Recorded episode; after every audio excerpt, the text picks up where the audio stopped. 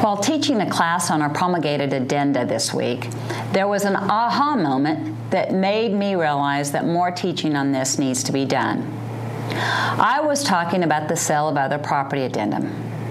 First, I explained that if a contract is subject to buyer approval, as that term is defined in the contract, arguably a contingency for sale of other property is built in.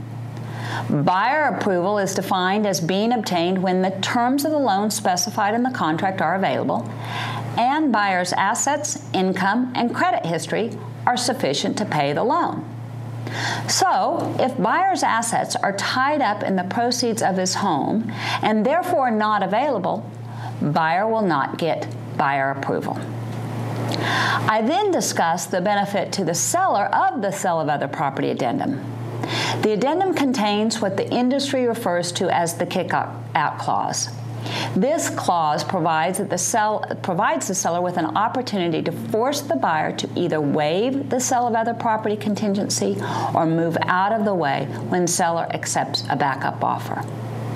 If buyer waives the contingency and then fails to close the transaction because he cannot afford two homes, he will be in default. The aha moment came when I explained that this kickout provision cannot be exercised until the seller has entered into a backup contract.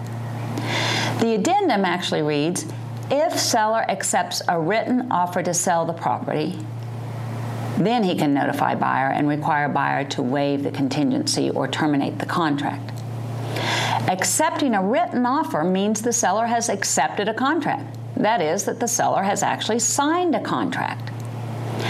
However, because the option to terminate the prior contract is solely in the control of the buyer under that contract, the buyer cannot accept that other offer as anything other than a backup contract.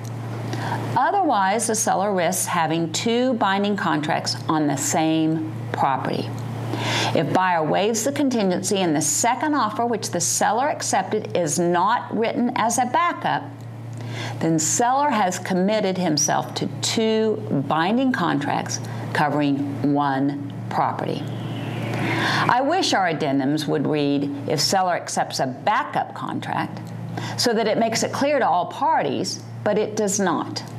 Make sure you protect your seller by making the second contract a backup until the first contract terminates. With our short supply and high demand, a seller who binds himself to sell his property to two different buyers may find himself in a sticky lawsuit. I hope this video podcast is of value to you. Allegiance Title is your trusted resource for results.